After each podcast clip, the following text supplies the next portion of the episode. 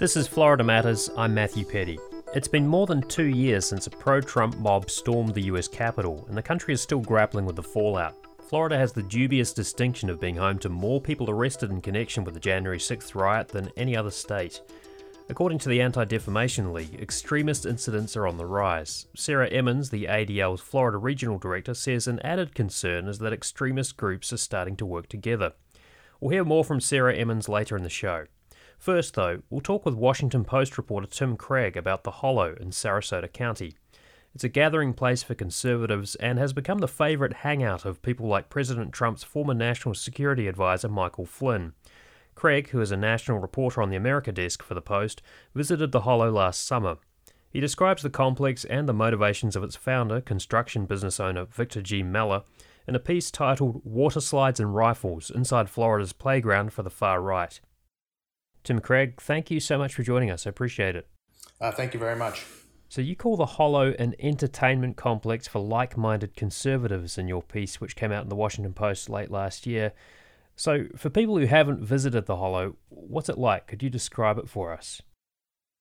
It is a sort of a, it resembles sort of an RV park, but there's no RVs. And you go into the sort of isolated part of Sarasota County in the southern part of the state of Florida it's back in some marshland and you you you get there and it's like a, a, it's a large like campground but where there's a lake there are palm trees there's a, an entryway where you walk through that sort of resembles a cave and it's all designed to be a gathering spot for conservatives where they go they have meetings there they have entertainment there.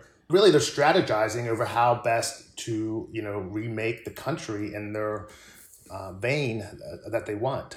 There's games for the children to play while the parents, you know, have a beer or talk. Um, there are water slides for the children.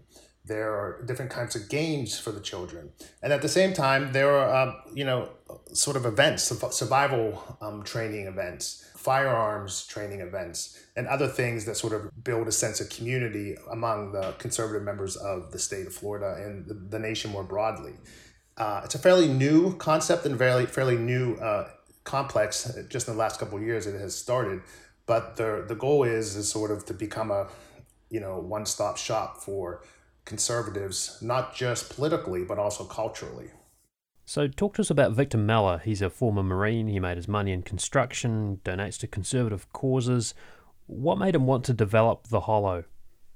He said, you know, he, he he was never really that involved in politics throughout his life. He said he was more of a businessman, but he was clearly conservative. You know, he's a very strong supporter of gun rights, and um, he actually attended the January 6th insurrection on the Capitol. Although he claims he did not go in the Capitol, he was at the protest leading up to the storming of the Capitol, and he says that he you know, he sort of got the idea to do this. He wanted to, for the lack of better terms, he wanted to do something sort of further the broader goals that he saw with sort of the insurrection as well, which is conservatives are being, um, he believes, like not treated fairly. He doesn't trust the media.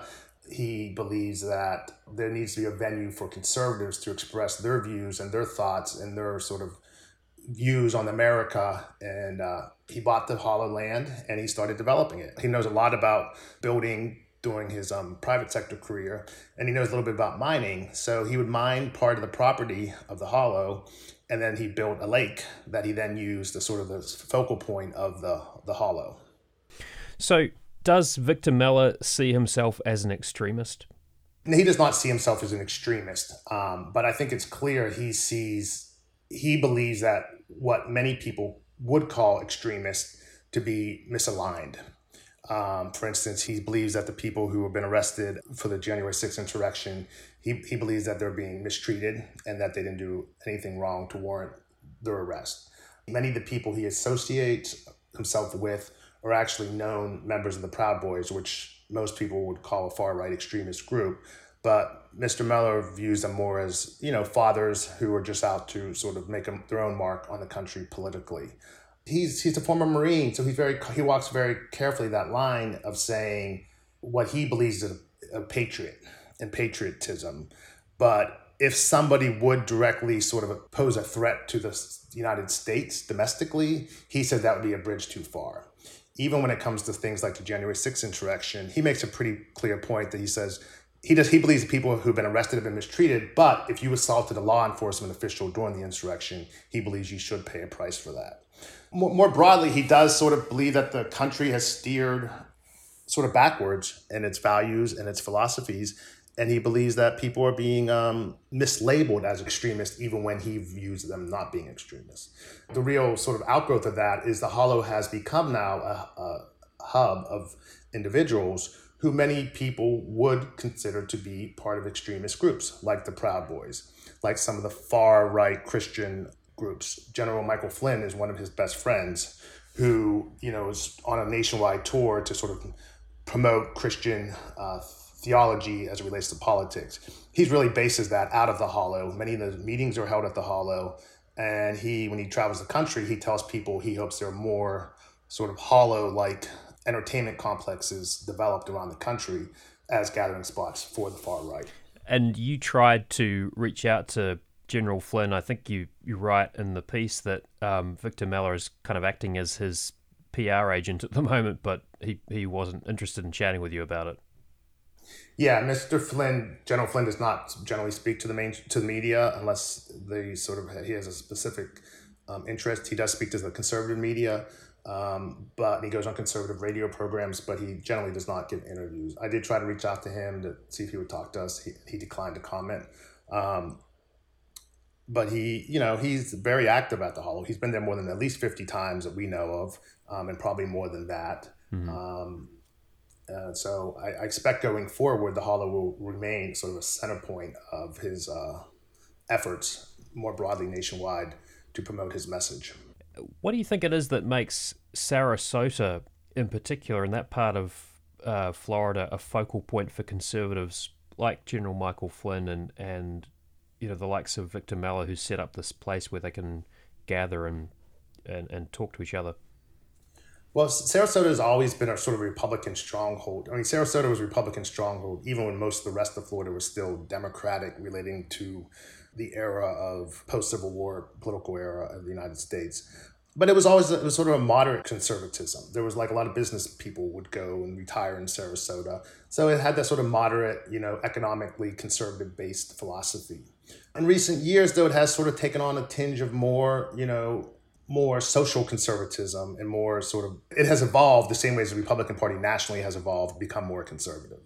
And I think it's sort of in the last couple years, especially with under Governor DeSantis, Florida as a whole has become more conservative. It is attracting more conservative people from around the country who are purposely deciding to retire here. General Flynn, for instance, after he left Washington, D.C. in the Trump administration, he came to Sarasota. That's how he got here. And you're seeing that uh, a number of people who, some of them are described as even being members of the alt right, have sort of made Sarasota region a hub.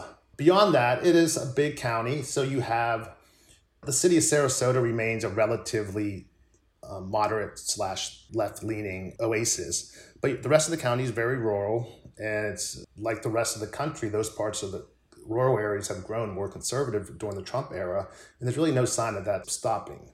And if anything, um, under Governor DeSantis, these trends are accelerating. So the Hollows location in Florida and the Hollows location in Sarasota is kind of a broader sort of metaphor for what's happening in the entire state of Florida, where Florida in itself is sort of becoming more of a harbinger for conservative and conservative views.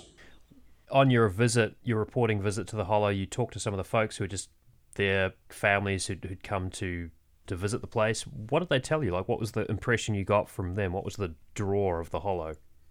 You know, he has certain days. Like one day I was there, it was like a lot of homeschool mothers were there with their children, and they said that they they sort of get comfort over talking to other mothers and other families who have their same values. It does seem to be that people are increasingly looking out for audiences or support networks that reinforce their existing views versus challenge their views. So I, th- I think that they, they sort of see a community where they can go in there and everyone sort of agrees with them. They don't have to worry about talking about that they like Donald Trump. Like in some parts of the country, you know, people don't want to talk politics, so they don't know what the other person believes. And I think more broadly, it's like a sense of community.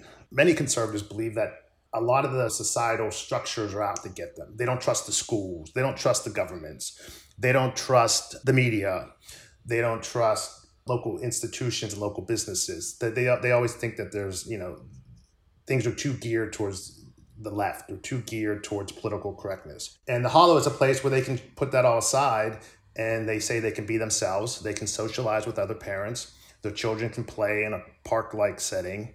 At the same time, out of that, though, is becoming new groups. So you have these new groups of mothers who are forming, um, not just in Florida, but around the country, especially during the COVID era, over things about their, their views on mask mandates or their views on books in schools. So the Hollow gives them an easy venue to sort of sit, talk, make air their grievances, and then take action. What about plans for, or Victor Mellor's plans for expansion? Because you did mention General, former General Michael Flynn and his hopes that other Hollow-like complexes might emerge in other parts of the country. And you're right also that Victor Mellor has some plans to build out the Hollow even further. Tell us more about that. Um, well, we don't know exactly what their plans are, but I do. Th- Mr. Mello says he does hope to keep expanding the Hollow to make it even larger. You know, adding exhibits. Uh, he wants to build a planetarium there. He wants it to really become a draw of you know for conservatives around the country and the state of Florida to come um, to do that. Mm-hmm. He does face some challenges, like there will be some zoning fights coming up about can he really do this? Does he have the proper document paperwork with the zoning to do that? It is in a floodplain. It's already flooded once during the hurricane this fall. What can he realistically do there in terms of expanding? But more broadly, I think that General Flynn, who has been traveling around the country he, on his tour, promoting his view of Christianity and his view of linking Christianity with politics, I think he sees that this is a model for other places around the country. You know, there are many other parts of the country where if the same thing as the hollow is not happening already, it's by de facto is happening because you know people are gathering at spots they are sharing their views they are strategizing over how they can remake the country and you know they are also allowing in some of these groups to sort of have a presence and normalizing some of these far right groups like the proud boys where they're not viewed as confrontational they're not viewed as violent they're just viewed as you know mainstreaming in some ways of far right groups like the Proud Boys by giving them a venue where they too can feel comfortable operating from. Mm-hmm. Let me just ask a question then about how you see the next couple of years going, because of course Governor DeSantis is widely considered to be considering a, a run for president, and to your point, there is this sort of magnetic attraction of Florida for conservatives around the country. How do you see that going in Florida over the next couple of years, and how do you think that's going to kind of shape the stories that you you'll be covering in the lead up to the 2024 uh, presidential election? I mean, I think that re- it very has become much a part of the story of Florida. Not only what happened in the election, but as I think as the Hollow proves, is like we got to sort of figure out is the state is the state more fundamentally changing culturally as well. I mean, Florida is now the epicenter of the fight over transgender issues. Governor DeSantis' bill that has been widely referred to as a Don't Say Gay bill has drawn nationwide attention. Well, that originated in Florida. And DeSantis is willing to push these issues much more aggressively than even Donald Trump was willing to do it, I believe. And this is all taking place in a state that historically, if you look at Miami, if you look at other big cities, they had been very, you know, accepting and welcoming of GLBTQ residents and sort of was the sort of the backbone of the gay rights movement at different times of history. So I think one question for Florida is is like has something changed or is the state changing also more fundamentally and more culturally and how, how does that present itself? I think it's clear there was a lot of talk during the pandemic about you know hundreds of people a day moving to Florida who are these people? Are they Northerners moving to the South and carrying their liberal values with them? Or are they other people moving to Florida for other reasons? And it used to be, it seemed like it was pretty divided. You know, for every person that moved to Florida that was a Republican, maybe somebody else moved here from Chicago or New York who was a lean Democrat. I think during the pandemic, what we saw, and I think this sort of bared out in the election, is no, actually, a lot of people who moved here during the pandemic were Republicans or conservatives who left other parts of the nation do the mask. They didn't like the mask mandates. They didn't like the vaccine mandates. They were sick of democratic um, policies as it relates to taxes, or they were fearful of crime. and they've now found a new home in Florida. And I think the, the last election, part of the results are that yes, they have they're voting conservative as well. So going forward, I think is is what DeSantis has sort of created here. Is this a long term trend that we're going to start seeing play out in a number of different ways as it relates to the culture, whether it relates to other sorts of political events, or is this sort of a short term trend that's still just related to the pandemic? Tim Craig, national reporter on the America desk for the Washington Post. Thank you so much. Thank you. If you want to read Tim Craig's piece on the Hollow, there's a link on our website. There you'll also find more reporting from the WUSF news team on Florida's political shift to the right, including an interview on the recent appointment of conservative activists to the new College Board of Trustees. You're listening to Florida Matters. We're talking about right wing conservatism in Florida and extremist groups two years after the January 6th uprising at the US Capitol. Coming up, the ADL says anti Semitic incidents are on the rise. More when we return. Welcome back to Florida Matters. I'm Matthew Peddie. Florida leads the nation in the number of arrests connected to the riot at the US Capitol on January 6, 2021. The Anti Defamation League says more than one third of those arrested have connections to extremist groups like the Proud Boys, the Three Percenters, and the Oath Keepers. Two years after the insurrection, the ADL's Florida Regional Director, Sarah Emmons, says extremist activity continues to rise in Florida. What's also concerning, more of these groups are working together. Well, Sarah Emmons, thank you so much for joining us. Appreciate it. Absolutely. Thank you for having me. So, according to the Southern Poverty Law Center, Florida is home to the second highest number of extremist groups in the United States. And according to the Anti Defamation League, groups like the Three Percenters and the Proud Boys have a significant presence in the Tampa Bay region. What can you tell us about these groups? Are they growing? And why are there more of them in Florida? So, we have certainly seen a rise in extremist activity here in the state of Florida. ADL recently published a report called Hate in the Sunshine State, which shows a 71% increase in extremist related incidents between 2020 and 2021. Um, and these incidents are perpetuated, as you said, by different extremist groups, whether that's the Proud Boys, the Goyim Defense League, Nat Social. There are a number of different groups who are perpetuating these anti Semitic and hateful activities here in the state of Florida. And this massive increase is something we're very concerned about here at the ADL is anti-Semitic incidents is, is that one of the key types of, of hate speech or hate incidents that you, you track? Yes. So ADL tracks anti Semitic incidents as well as other hateful incidents. And we've seen just a massive rise nationally and here in Florida in anti Semitic incidents. So, our 2021 audit found a 50% increase in anti Semitic incidents here in the state of Florida. That was coming off a 40% increase the year prior.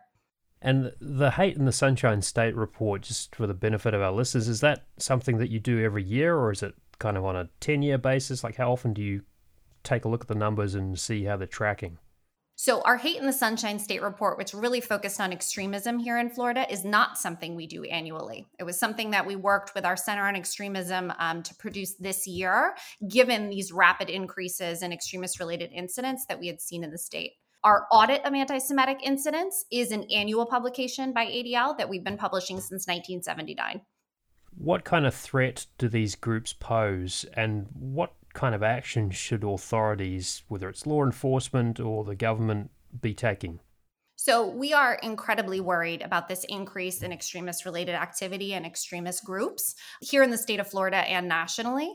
Um, and one of the things that we're very concerned about here in the state of Florida is that these groups used to act very independently. A particular extremist group might perpetuate their own banner drops, their own flyerings in the state.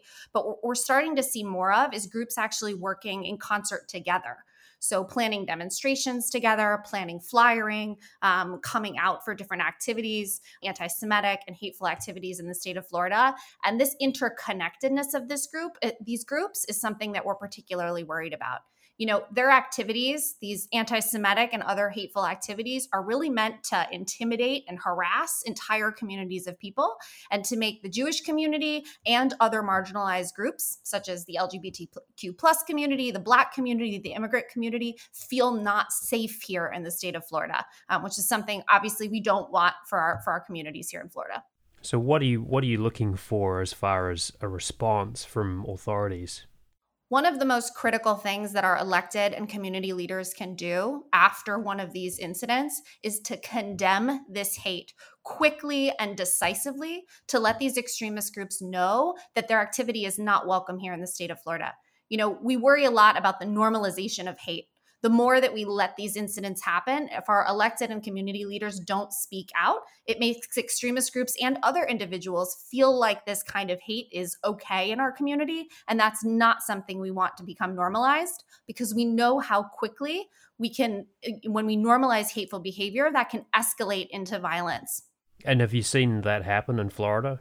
So we have seen a rise nationally in assaults against the Jewish community. That was one of the findings in our anti our audit of anti-Semitic incidents from 2021.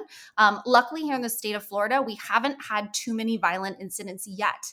But again, I think it's really critical to understand that these types of flyerings, banner drops, these this hateful messaging that is becoming normalized in our community could very quickly escalate to violence just for the benefit of our listeners and for me as well, when you talk about flyerings and banner drops, is that a specific kind of um, activity that these groups carry out, and what does it involve? Sure. So I'll speak a little bit to the flyerings. So we've seen that extremist groups have been distributing hateful flyers um, in the Tampa community and really across the state and even nationwide. You know, these are flyers that say terrible things like America First did you know your race is being replaced? Tired of the assault on your way of life? It's you or the Jew. So these are flyers that are distributed and oftentimes in communities and people's driveways you know, an individual in a car will drive around in the middle of the night and put these flyers in little baggies with a little bit of corn or rice to weigh it down and will distribute these into communities so that when people wake up in the morning to walk their dog or bring their kids out to the school bus, this is a flyer that they find in their community, which is obviously pretty disgusting um, and very intimidating for those communities. So let's just go back to the banner drop. What what exactly is that? I mean, I think I think I know because I've I've seen some of them or I've seen footage of some of them, but for our listeners, what is a banner drop? So, one of the key ways that extremist groups share their messaging is by dropping banners over highways that say hateful things about the Jewish community. You know, in these past few months, we've seen a number of banners throughout Florida that say things like "Kanye was right about the Jews." Um, so they'll they'll pick up on certain things that are happening in the media and use that messaging to perpetuate their hateful messages what does it take to go from something like that to um, physical violence or or escalate things to a a higher level of, of danger for, for these groups? Like and ha- and how often do you see that kind of escalate beyond dropping banners over a highway overpass or, or distributing these hateful messages in a neighborhood as you've described I think when it can become problematic is when groups are actually coming out to perform demonstrations. Um, if there is a, a, demonstration that a group has planned, there's often a counter protest of some sort where people oppose each other. And very quickly, even with law enforcement present, those demonstrations can become violent. Again, we haven't seen that yet in a significant way here in the state of Florida, but these demonstrations are happening more and more. Um, and we're, you know, of course, hoping that these don't escalate to violence, but this this sort of rhetoric and building anti Semitic and hateful attitudes through flyering through banner drops are helping to fuel the animosity um, and, and could lend itself to violence.